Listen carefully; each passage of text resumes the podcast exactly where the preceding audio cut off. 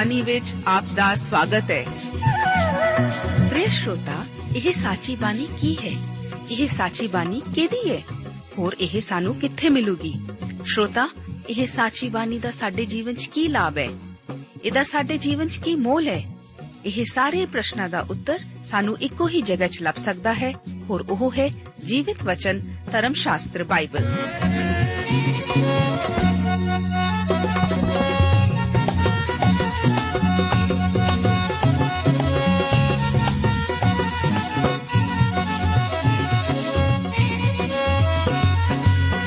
ਧਰਮ ਸ਼ਾਸਤਰ ਬਾਈਬਲ। ਉਹੀ ਜੀਵਿਤ ਵਚਨ ਦਾ ਅਸੀਂ ਇਸ ਕਾਰਜਕ੍ਰਮ ਵਿੱਚ ਅਧਿਐਨ ਕਰਾਂਗੇ।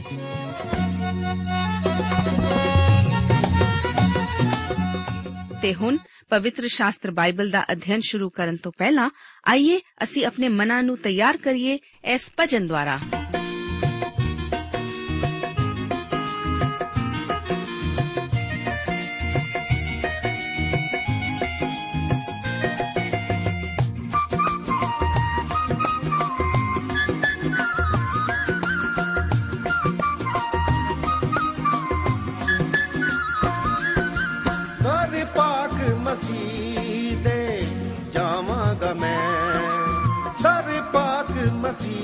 ਮਸੀਹ ਦੇ ਜਾਵਾਂਗਾ ਮੈਂ।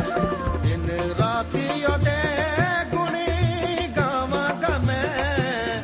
ਦਰ ਪਾਕ ਮਸੀਹ ਦੇ ਜਾਵਾਂਗਾ ਮੈਂ। ਦਰ ਪਾਕ ਮਸੀਹ ਦੇ ਜਾਵਾਂਗਾ ਮੈਂ ਦਰ ਜਾਵਾਂਗਾ ਮੈਂ ਦਰ ਜਾਵਾਂਗਾ ਮੈਂ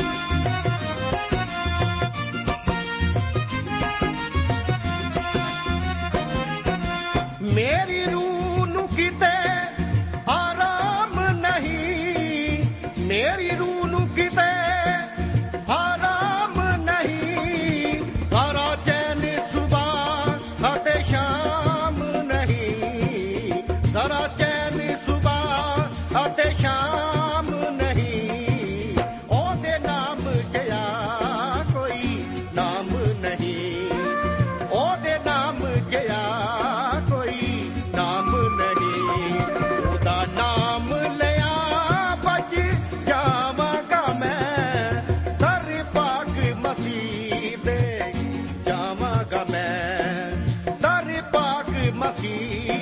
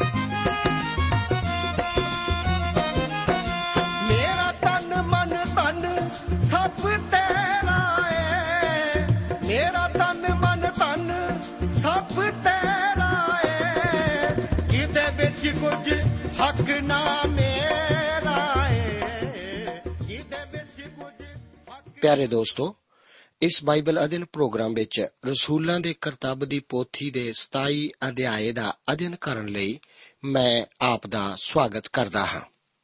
ਇਸ ਅਧਿਆਏ ਦਾ ਮੁੱਖ ਵਿਸ਼ਾ ਪੌਲਸ ਦਾ ਰੋਮ ਦਾ ਸਫ਼ਰ ਅਤੇ ਜਹਾਜ਼ ਦਾ ਟੁੱਟਣਾ ਹੈ।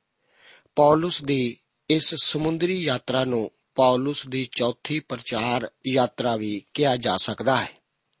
ਇਸ ਯਾਤਰਾ ਦੇ ਦੌਰਾਨ ਉਸ ਨੇ ਆਪਣੀਆਂ ਬਾਕੀ ਪ੍ਰਚਾਰ ਯਾਤਰਾਵਾਂ ਦੀ ਤਰ੍ਹਾਂ ਹੀ ਵੱਧ ਤੋਂ ਵੱਧ ਲੋਕਾਂ ਨੂੰ ਵਫਾਦਾਰੀ ਨਾਲ ਪਰਮੇਸ਼ਵਰ ਦਾ ਵਚਨ ਸੁਣਾਇਆ ਸੀ।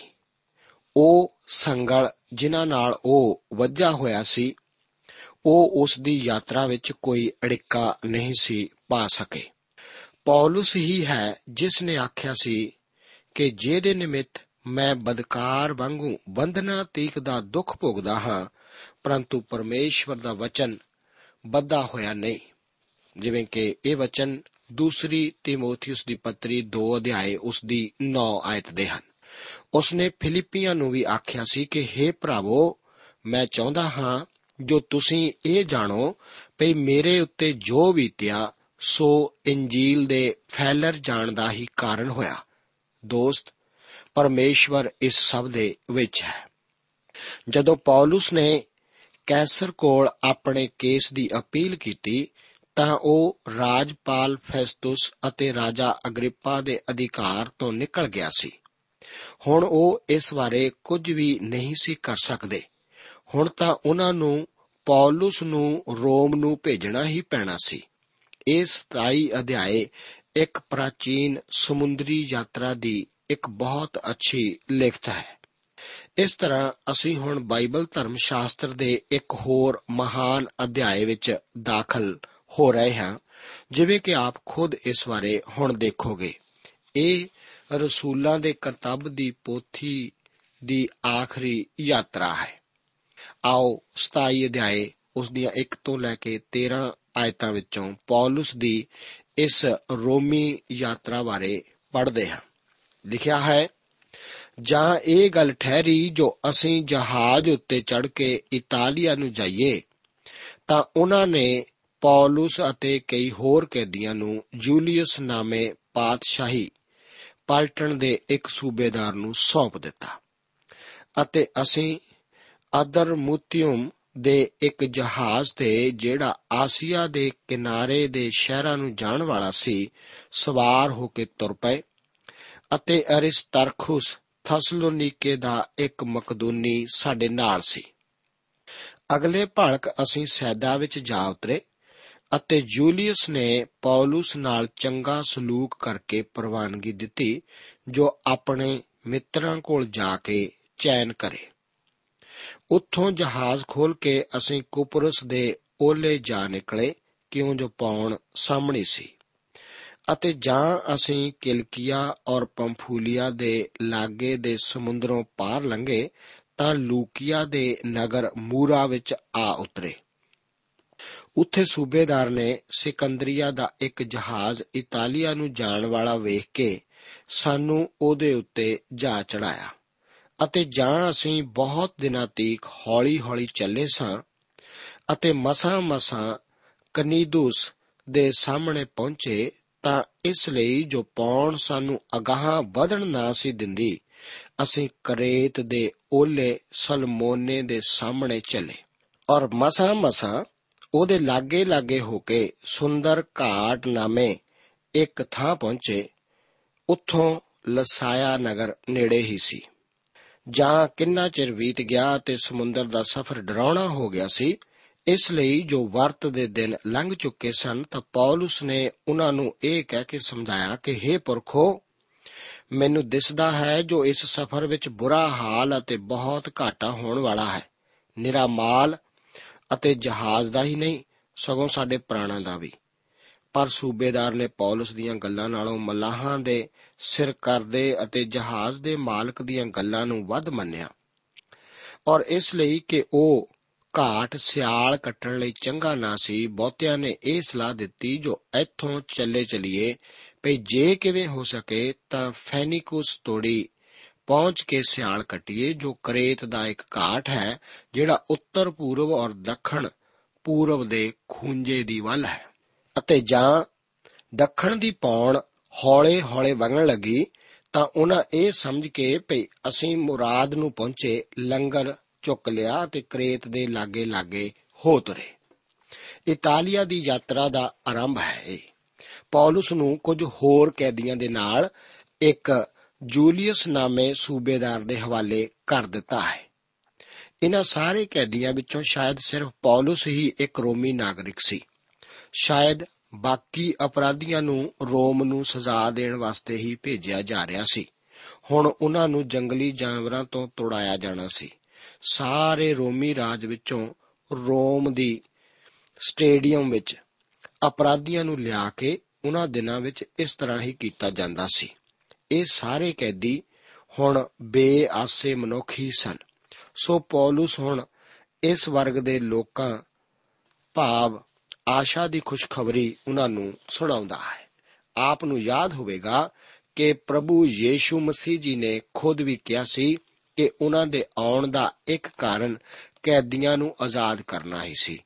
ਆਤਮਿਕ ਤੌਰ ਤੇ ਆਜ਼ਾਦ ਕਰਨਾ, ਉਹਨਾਂ ਦੇ ਪਾਪਾਂ ਅਤੇ ਦੋਸ਼ਾਂ ਤੋਂ ਛਡਾਉਣਾ, ਇਹ ਜੂਲੀਅਸ ਸੂਬੇਦਾਰ ਇੱਕ ਬਹੁਤ ਹੀ ਨਰਮ ਦਿਲ, ਗੈਰ ਕੌਮੀ ਮਨੁੱਖ ਸੀ। ਹੁਣ ਉਹ ਇਸਰਾਇਲ ਦੇ ਸਮੁੰਦਰੀ ਕੰਢੇ ਦੇ ਨਾਲ-ਨਾਲ ਜਾ ਰਹੇ ਸਨ।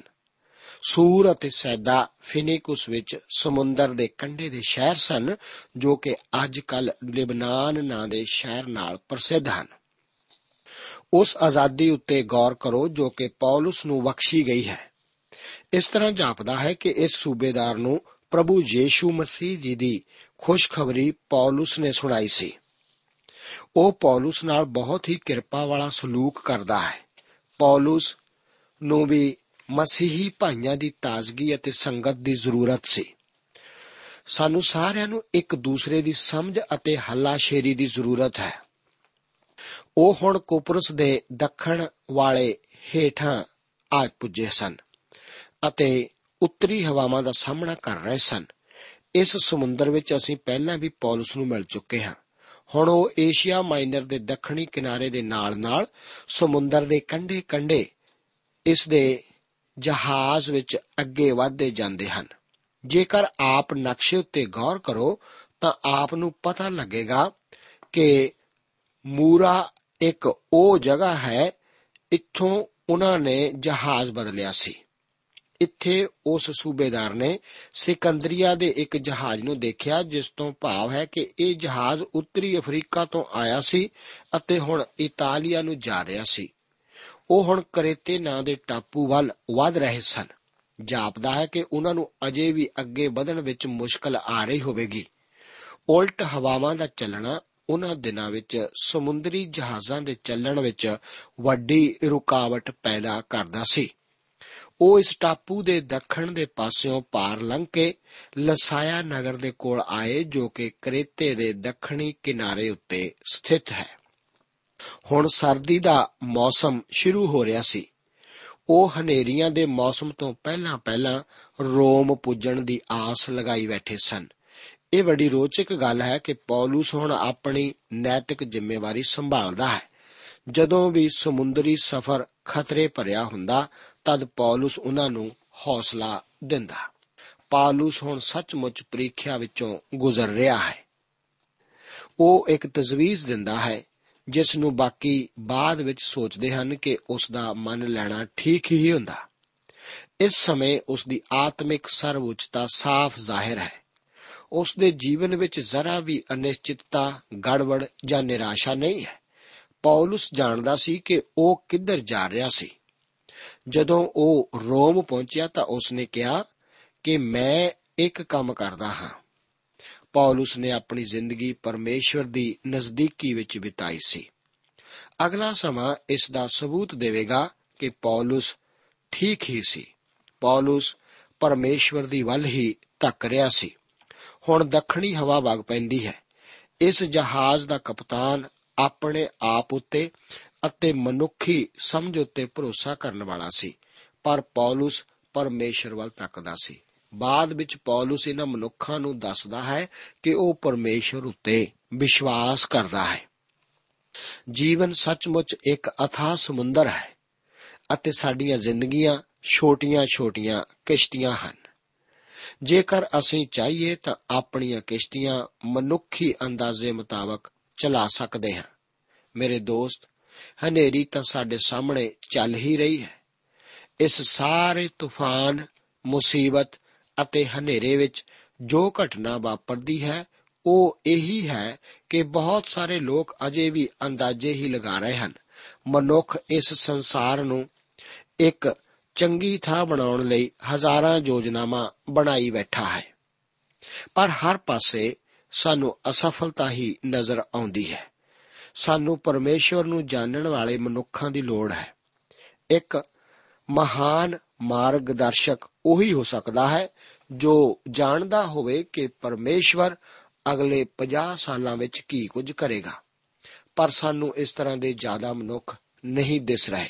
27 ਅਧਿਆਏ, ਉਸ ਦੀਆਂ 14 ਤੋਂ ਲੈ ਕੇ 44 ਆਇਤਾਂ ਵਿੱਚ ਤੂਫਾਨ ਦਾ ਜ਼ਿਕਰ ਹੈ। ਆਓ, ਪਹਿਲਾਂ ਅਸੀਂ 14 ਤੋਂ ਲੈ ਕੇ 26 ਆਇਤਾਂ ਨੂੰ ਪੜ੍ਹਦੇ ਹਾਂ। ਬਚਨ ਵਿੱਚ ਲਿਖਿਆ ਹੈ, ਪਰ ਥੋੜੇ ਚਿਰ ਪਿਛੋਂ ਉਸ ਪਾਸਿਓਂ ਇੱਕ ਵੱਡਾ ਤੂਫਾਨ ਝੁੱਲ ਪਿਆ, ਜਿਹਨੂੰ ਯੂਰਕੂਲੋਨ ਕਹਿੰਦੇ ਹਨ, ਜਾਂ ਜਹਾਜ਼ ਪਾਉਣ ਦੇ ਢਹਿ ਚੜ ਗਿਆ ਅਤੇ ਉਹਦੇ ਸਾਹਮਣੇ ਠਹਿਰ ਨਾ ਸਕਿਆ ਤਾਂ ਸਾਡੀ ਕੋਈ ਵਾਹ ਨਾ ਲੱਗੀ ਅਤੇ ਅਸੀਂ ਰੁੜਦੇ ਚਲੇ ਗਏ। ਔਰ ਕਲੌਦਾ ਨਾਮੇ ਇੱਕ ਛੋਟੇ ਟਾਪੂ ਦੇ ਹੇਠ ਜਾ ਕੇ ਅਸੀਂ ਮਸਾਂ-ਮਸਾਂ ਡੋਂਗੀ ਨੂੰ ਕਾਬੂ ਵਿੱਚ ਲਿਆਏ। ਸੋ ਜਾਂ ਉਹਨਾਂ ਉਸ ਨੂੰ ਚੁੱਕ ਲਿਆ ਤਾਂ ਸਹਾਰਾ ਦੇ ਕੇ ਜਹਾਜ਼ ਨੂੰ ਥੱਲਿਓਂ ਕੱਸਿਆ ਅਤੇ ਇਸ ਡਰ ਦੇ ਮਾਰੇ ਭਈ ਕਿਤੇ ਬਰੇਤੀ ਵਿੱਚ ਨਾ ਜਾ ਫਸੀਏ। ਪਾਲ, ਊਲ ਲਾ ਦਿੱਤੇ ਅਤੇ ਐਵੇਂ ਰੁੜਦੇ ਚਲੇ ਗਏ। ਜਾਂ ਹਨੇਰੀ ਦੇ ਕਾਰਨ ਅਸਾਂ ਬਹੁਤ ਹੁਜ ਕੇ ਖਾਦੇ ਤਾਂ ਦੂਜੇ ਦਿਨ ਉਹਨਾਂ ਨੇ ਜਹਾਜ਼ ਦਾ ਭਾਰ ਕੱਢ ਕੇ ਸੁੱਟ ਦਿੱਤਾ। ਔਰ ਤੀਜੇ ਦਿਨ ਉਹਨਾਂ ਆਪਣੇ ਹੱਥੀਂ ਜਹਾਜ਼ ਦਾ ਸਬਾਬ ਵੀ ਉਤਾਰ ਸੁੱਟਿਆ। ਜਾਂ ਬਹੁਤ ਦਿਨਾਂ ਤਾਈਂ ਨਾ ਸੂਰਜ, ਨਾ ਤਾਰੇ ਵਿਖਾਈ ਦਿੱਤੇ ਔਰ ਵੱਡੀ ਹਨੇਰੀ ਚੱਲਦੀ ਰਹੀ ਤਾਂ ਓੜਕ ਨੂੰ ਸਾਡੇ ਵਚਨ ਦੀ ਆਦੀ ਆਸ ਮੂਲੋਂ ਜਾਂਦੀ ਰਹੀ। ਅਤੇ ਬਹੁਤ ਸਾਰੇ ਫਾਕਿਆਂ ਦੇ ਪਿੱਛੋਂ ਪੌਲਸ ਉਹਨਾਂ ਦੇ ਵਿੱਚ ਖਲੋ ਕੇ ਬੋਲਿਆ ਕਿ हे ਪੁਰਖੋ, ਤੁਹਾਨੂੰ ਚਾਹੀਦਾ ਸੀ ਜੋ ਮੇਰੀ ਗੱਲ ਮੰਨ ਕੇ ਕਰੇਤ ਤੋਂ ਜਹਾਜ਼ ਨਾ ਖੋਲਦੇ ਤਾਂ ਇਹ ਬੁਰਾ ਹਾਲ ਅਤੇ ਘਾਟਾ ਨਾ ਹੁੰਦਾ। ਹੁਣ ਮੈਂ ਤੁਹਾਨੂੰ ਸਮਝਾਉਂਦਾ ਹਾਂ ਕਿ ਤੁਸੀਂ ਹੌਸਲਾ ਰੱਖੋ, ਕਿਉਂਕਿ ਤੁਹਾਡੇ ਵਿੱਚੋਂ ਕਿਸੇ ਦੀ ਜਾਨ ਦਾ ਨੁਕਸਾਨ ਨਾ ਹੋਵੇਗਾ, ਪਰ ਨਿਰਾ ਜਹਾਜ਼ ਦਾ। ਇਸ ਲਈ ਕਿ ਉਹ ਪਰਮੇਸ਼ਵਰ ਜਿਹਦਾ ਮੈਂ ਹਾਂ ਅਤੇ ਜਿਹਦੀ ਸੇਵਾ ਕਰਦਾ ਹਾਂ, ਉਹਦਾ ਦੂਤ ਅੱਜ ਰਾਤ ਮੇਰੇ ਕੋਲ ਆਣ ਖਲੋਤਾ ਅਤੇ ਬੋਲਿਆ ਕਿ हे ਪੌਲਸ, ਨਾ ਡਰ। ਜ਼ਰੂਰ ਹੈ ਜੋ ਤੂੰ ਕੈਸਰ ਦੇ ਅੱਗੇ ਹਾਜ਼ਰ ਹੋਵੇਂ ਅਤੇ ਵੇਖ ਪਰਮੇਸ਼ਵਰ ਨੇ ਸਭਨਾਂ ਨੂੰ ਜੋ ਤੇਰੇ ਨਾਲ ਜਹਾਜ਼ ਵਿੱਚ ਹਨ, ਤੈਨੂੰ ਬਖਸ਼ ਦਿੱਤਾ ਹੈ। ਉਪਰੰਤ, ਹੈ ਪੁਰਖੋ, ਹੌਸਲਾ ਰੱਖੋ, ਕਿਉਂ ਜੋ ਮੈਂ ਪਰਮੇਸ਼ਵਰ ਦੀ ਪ੍ਰਤੀਤ ਕਰਦਾ ਹਾਂ, ਭਈ ਜਿਹਾ ਮੈਨੂੰ ਕਿਹਾ ਗਿਆ ਹੈ, ਤਿਹਾ ਹੀ ਹੋਵੇਗਾ, ਪਰ ਕਿਸੇ ਟਾਪੂ ਵਿੱਚ ਅਸੀਂ ਜ਼ਰੂਰ ਜਾ ਪਵਾਂਗੇ। ਇਹ ਯੂਰੋ ਕਲੋਨ ਸੀ। ਇਹ ਕੀ ਸੀ? ਅਸਲ ਵਿੱਚ ਇਹ ਯੂਰਪ ਤੋਂ ਆਉਣ ਵਾਲਾ ਇੱਕ ਸਮੁੰਦਰੀ ਤੂਫਾਨ ਹੀ ਸੀ। ਪੌਲਸ ਅਤੇ ਉਸ ਦੇ ਜਹਾਜ਼ ਵਿਚਲੇ ਬਾਕੀ ਸਾਥੀ ਇਸੇ ਤੂਫਾਨ ਵਿੱਚ ਹੀ ਘਿਰ ਗਏ ਸਨ। ਮੈਂ ਇੱਥੇ ਇੱਕ ਰੋਚਕ ਗੱਲ ਦਾ ਜ਼ਿਕਰ ਕਰਨਾ ਚਾਹਾਂਗਾ। ਆਪ ਨੂੰ ਯਾਦ ਹੋਵੇਗਾ ਕਿ ਪੌਲਸ ਜਦੋਂ ਰੋਮ ਵਿੱਚ ਸੀ, ਤਦ ਉਸ ਨੇ ਰੋਮ ਦਾ ਦੌਰਾ ਕਰਨ ਦੀ ਆਪਣੀ ਇੱਛਾ ਦਾ ਪ੍ਰਗਟਾਵਾ ਕੀਤਾ ਸੀ। ਜਿਵੇਂ ਕਿ ਰਸੂਲਾਂ ਦੇ ਕਰਤੱਵ 19 ਅਧਿਆਇ ਉਸ ਦੀ 21 ਆਇਤ ਵਿੱਚ ਉਹ ਆਖਦਾ ਹੈ ਕਿ ਜਾਂ ਇਹ ਗੱਲਾਂ ਹੋ ਚੁੱਕੀਆਂ ਤਾਂ ਪੌਲਸ ਨੇ ਮਨ ਵਿੱਚ ਦਾਇਆ ਕੀਤਾ, ਜੋ ਮਕਦੂਨੀਆ ਔਰ ਅਖਾਇਆ ਦੇ ਵਿੱਚੋਂ ਦੀ ਲੰਘ ਕੇ ਯਰੂਸ਼ਲਮ ਨੂੰ ਜਾਵੇ ਅਤੇ ਕਿਹਾ ਕਿ ਜਾਂ ਮੈਂ ਉੱਥੇ ਹੋ ਆਵਾਂ ਤਾਂ ਮੈਨੂੰ ਰੋਮ ਵੀ ਵੇਖਣਾ ਚਾਹੀਦਾ ਹੈ। ਇਸ ਤੋਂ ਬਾਅਦ ਪਰਮੇਸ਼ਵਰ ਨੇ ਉਸ ਨੂੰ ਦਰਸ਼ਨ ਦੇ ਕੇ ਦੁਬਾਰਾ ਫਿਰ ਦ੍ਰਿੜ ਕੀਤਾ ਕਿ ਉਸੇ ਰਾਤ ਪ੍ਰਭੂ ਨੇ ਉਹਦੇ ਕੋਲ ਖੜੋ ਕੇ ਕਿਹਾ ਕਿ ਹੌਸਲਾ ਰੱਖ, ਕਿਉਂਕਿ ਜਿਸ ਤਰ੍ਹਾਂ ਤੈਂ ਮੇਰੀਆਂ ਗੱਲਾਂ ਉੱਤੇ ਯਰੂਸ਼ਲਮ ਵਿੱਚ ਸਾਖੀ ਦਿੱਤੀ, ਉਸੇ ਤਰ੍ਹਾਂ ਤੈਨੂੰ ਰੋਮ ਵਿੱਚ ਵੀ ਸਾਖੀ ਦੇਣੀ ਪਵੇਗੀ। ਇਸ ਤੋਂ ਬਾਅਦ ਉਹ ਪੱਛਮੀ ਹਵਾ ਦੁਆਰਾ ਭੂਮੱਧ ਸਾਗਰ ਵਿੱਚ ਕਰੇਤੇ ਦੇ ਟਾਪੂ ਤੋਂ ਧੱਕੇ ਗਏ ਸਨ ਅਤੇ ਇੱਕ ਛੋਟੇ ਟਾਪੂ ਕਲੌਦਾ ਵਿਖੇ ਲਿਆਂਦੇ ਗਏ।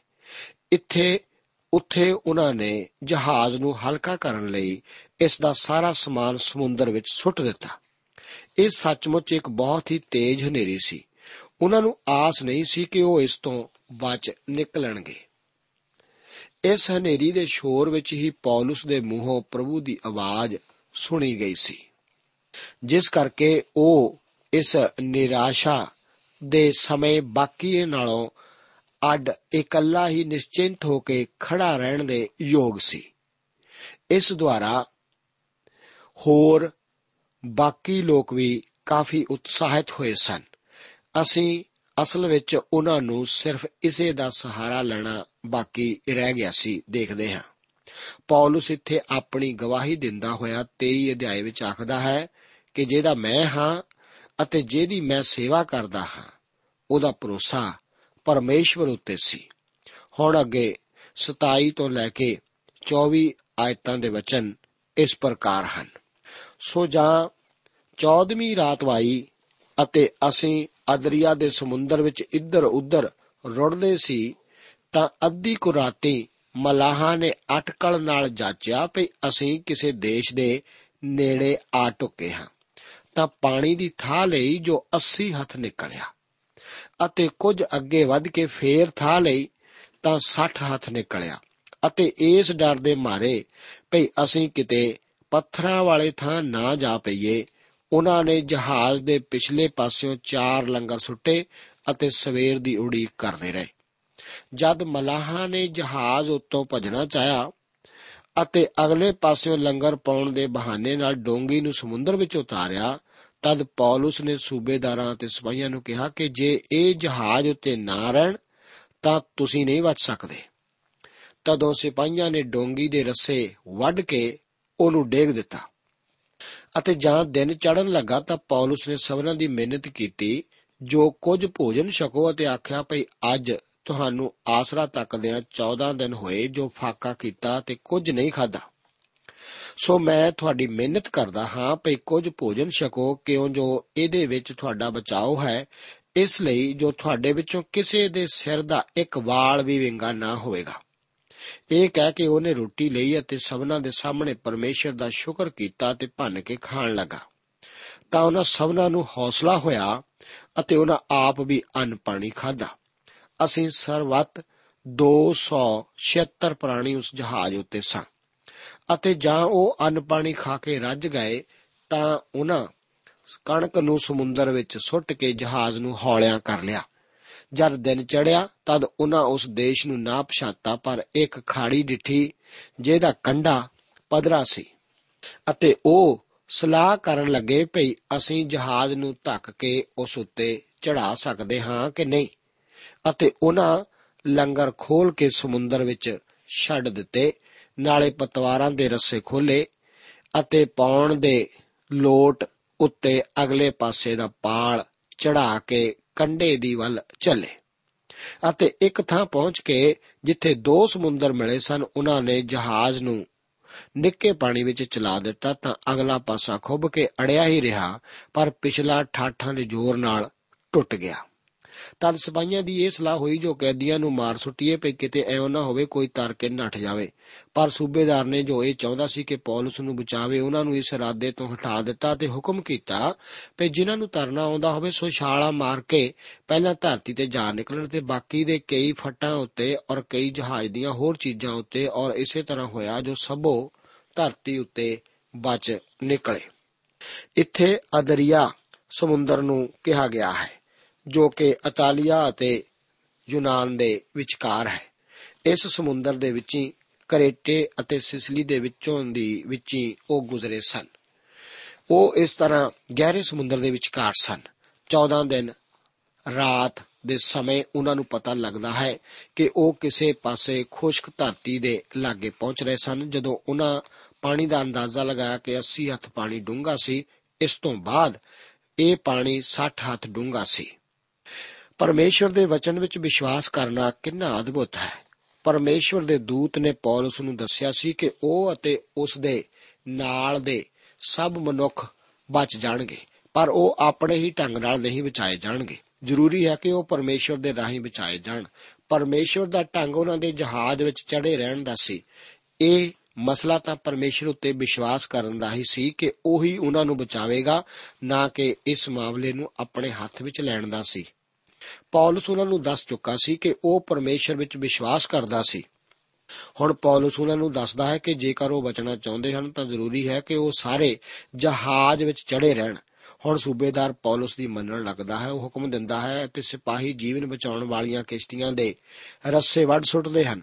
ਹੁਣ ਹਰ ਇੱਕ ਨੂੰ ਜਹਾਜ਼ ਵਿੱਚ ਹੀ ਰਹਿਣਾ ਪਵੇਗਾ। ਆਪ ਜਾਣਦੇ ਹੋ ਕਿ 14 ਦਿਨਾਂ ਦਾ ਫਾਕਾ ਤਾਂ ਤਕੜੇ ਤੋਂ ਤਕੜੇ ਮਨੁੱਖ ਨੂੰ ਵੀ ਕਮਜ਼ੋਰ ਬਣਾ ਦਿੰਦਾ ਹੈ। ਹੁਣ ਪੌਲਸ ਉਹਨਾਂ ਸਭਨਾਂ ਨੂੰ ਖਾਣ ਨੂੰ ਆਖਦਾ ਹੈ। ਇਸ ਤਰ੍ਹਾਂ ਜਾਪਦਾ ਹੈ ਕਿ ਉਹਨਾਂ ਸਭਨਾਂ ਨੇ ਹੀ ਰੋਜ਼ਾ ਹੀ ਰੱਖਿਆ ਸੀ। ਗੈਰ ਕੌਮਾਂ ਦੇ ਲੋਕਾਂ ਨੇ ਮੌਤ ਤੋਂ ਡਰਦੇ ਮਾਰੇ ਫਾਕਾ ਰੱਖਿਆ ਹੋਇਆ ਸੀ। ਪੌਲਸ ਅਤੇ ਮਸੀਹਾਂ ਨੇ ਪ੍ਰਭੂ ਦੇ ਨਿਮਿਤ ਇਹ ਰੋਜ਼ਾ ਰੱਖਿਆ ਸੀ। ਹੁਣ ਉਹ ਧਰਤੀ ਦੇ ਕਿਨਾਰੇ ਤੋਂ ਨਜ਼ਦੀਕ ਹੀ ਸਨ ਤੇ ਸਭ ਨੂੰ ਹੁਣ ਡਰ ਕੇ ਕਿਨਾਰੇ ਲੱਗਣਾ ਸੀ। ਮਸੀਹੀ ਸੇਵਾ ਵਿੱਚ ਸਾਨੂੰ ਜ਼ਿੰਦਗੀ ਦੇ ਹਰ ਖੇਤਰ ਦੀ ਤਰ੍ਹਾਂ ਇੱਕ ਚੰਗੀ ਅਤੇ ਪਵਿੱਤਰ ਬੁੱਧ ਦੀ ਲੋੜ ਹੁੰਦੀ ਹੈ। ਕਈ ਵਾਰ ਲੋਕ ਮੂਰਖਤਾ ਕਰਦੇ ਹੋਏ ਵੀ ਕਹਿ ਸਕਦੇ ਹਨ ਕਿ ਉਹ ਪ੍ਰਭੂ ਉੱਤੇ ਵਿਸ਼ਵਾਸ ਕਰਦੇ ਹਨ। ਮੇਰੇ ਦੋਸਤ, ਪਰਮੇਸ਼ਰ ਚਾਹੁੰਦਾ ਹੈ ਕਿ ਅਸੀਂ ਆਪਣੀ ਬੁੱਧ ਦਾ ਇਸਤੇਮਾਲ ਕਰੀਏ। ਪੌਲਸ ਨੇ ਸਭਨਾਂ ਦੇ ਸਾਹਮਣੇ ਪਰਮੇਸ਼ਰ ਦਾ ਧੰਨਵਾਦ ਕੀਤਾ। ਇਹ ਵੀ ਇੱਕ ਅਦਭੁਤ ਗਵਾਹੀ ਹੀ ਹੈ। ਪੌਲਸ ਪਰਮੇਸ਼ਰ ਦੀ ਇੱਛਾ ਤੋਂ ਬਾਹਰ ਨਹੀਂ ਹੈ। ਸਾਨੂੰ ਯਾਦ ਰੱਖਣਾ ਚਾਹੀਦਾ ਹੈ ਕਿ ਅਸੀਂ ਤੂਫਾਨ ਵਿੱਚ ਘਿਰੇ ਹੋਏ ਵੀ ਪਰਮੇਸ਼ਰ ਦੀ ਇੱਛਾ ਵਿੱਚ ਹੀ ਬਣੇ ਹੋਏ ਹੋ ਸਕਦੇ ਹਾਂ। ਪਰ ਉਹ ਸਾਨੂੰ ਕੰਡੇ ਲਾਉਣ ਦਾ ਵਾਅਦਾ ਕਰਦਾ ਹੈ। ਇਹੋ ਹੀ ਪਰਮੇਸ਼ਵਰ ਦੇ ਇੱਕ ਜਨ ਲਈ ਆਨੰਦ ਕਰਨ ਦੀ ਗੱਲ ਹੈ। ਉਹਨਾਂ ਦਾ ਕੰਡੇ ਲੱਗਣਾ ਅਚੰਭੇ ਵਾਲੀ ਗੱਲ ਹੀ ਸੀ। ਫਿਰ ਵੀ ਪਰਮੇਸ਼ਵਰ ਨੇ ਪੌਲਸ ਨਾਲ ਕੀਤਾ ਆਪਣਾ ਵਾਅਦਾ ਜ਼ਰੂਰ ਪੂਰਾ ਕੀਤਾ ਸੀ ਕਿ ਉਹ ਉਸ ਜਹਾਜ਼ ਵਿਚਲੇ ਸਾਰੇ 276 ਲੋਕ ਸੁਰੱਖਿਅਤ ਕੰਡੇ ਲੱਗ ਜਾਣਗੇ। ਪਰਮੇਸ਼ਵਰ ਵਾਅਦਾ ਕਰਨ ਵਾਲਾ ਅਤੇ ਉਸ ਨੂੰ ਪੂਰਾ ਕਰਨ ਵਾਲਾ ਹੈ। ਉਸੇ ਉੱਤੇ ਵਿਸ਼ਵਾਸ ਕਰੋ। ਉਸ ਦੇ ਸਾਰੇ ਵਾਅਦੇ ਪ੍ਰਭੂ ਯੀਸ਼ੂ ਮਸੀਹ ਵਿੱਚ ਆਮੀਨ ਹਨ। ਪ੍ਰਭੂ ਆਪ ਨੂੰ ਅੱਜ ਦੇ ਇਹਨਾਂ ਵਚਨਾਂ ਨਾਲ ਅਸੀਸ ਦੇਵੇ। ਜੈ ਮਸੀਹ ਦੀ। ਦੋਸਤੋ, ਸਾਨੂੰ ਉਮੀਦ ਹੈ ਕਿ ਇਹ ਕਾਰਜਕ੍ਰਮ ਤੁਹਾਨੂੰ ਪਸੰਦ ਆਇਆ ਹੋਵੇਗਾ ਤੇ ਇਹ ਕਾਰਜਕ੍ਰਮ ਸੁਣ ਕੇ ਤੁਹਾਨੂੰ ਬਰਕਤਾਂ ਮਿਲੀਆਂ ਹੋਣਗੀਆਂ।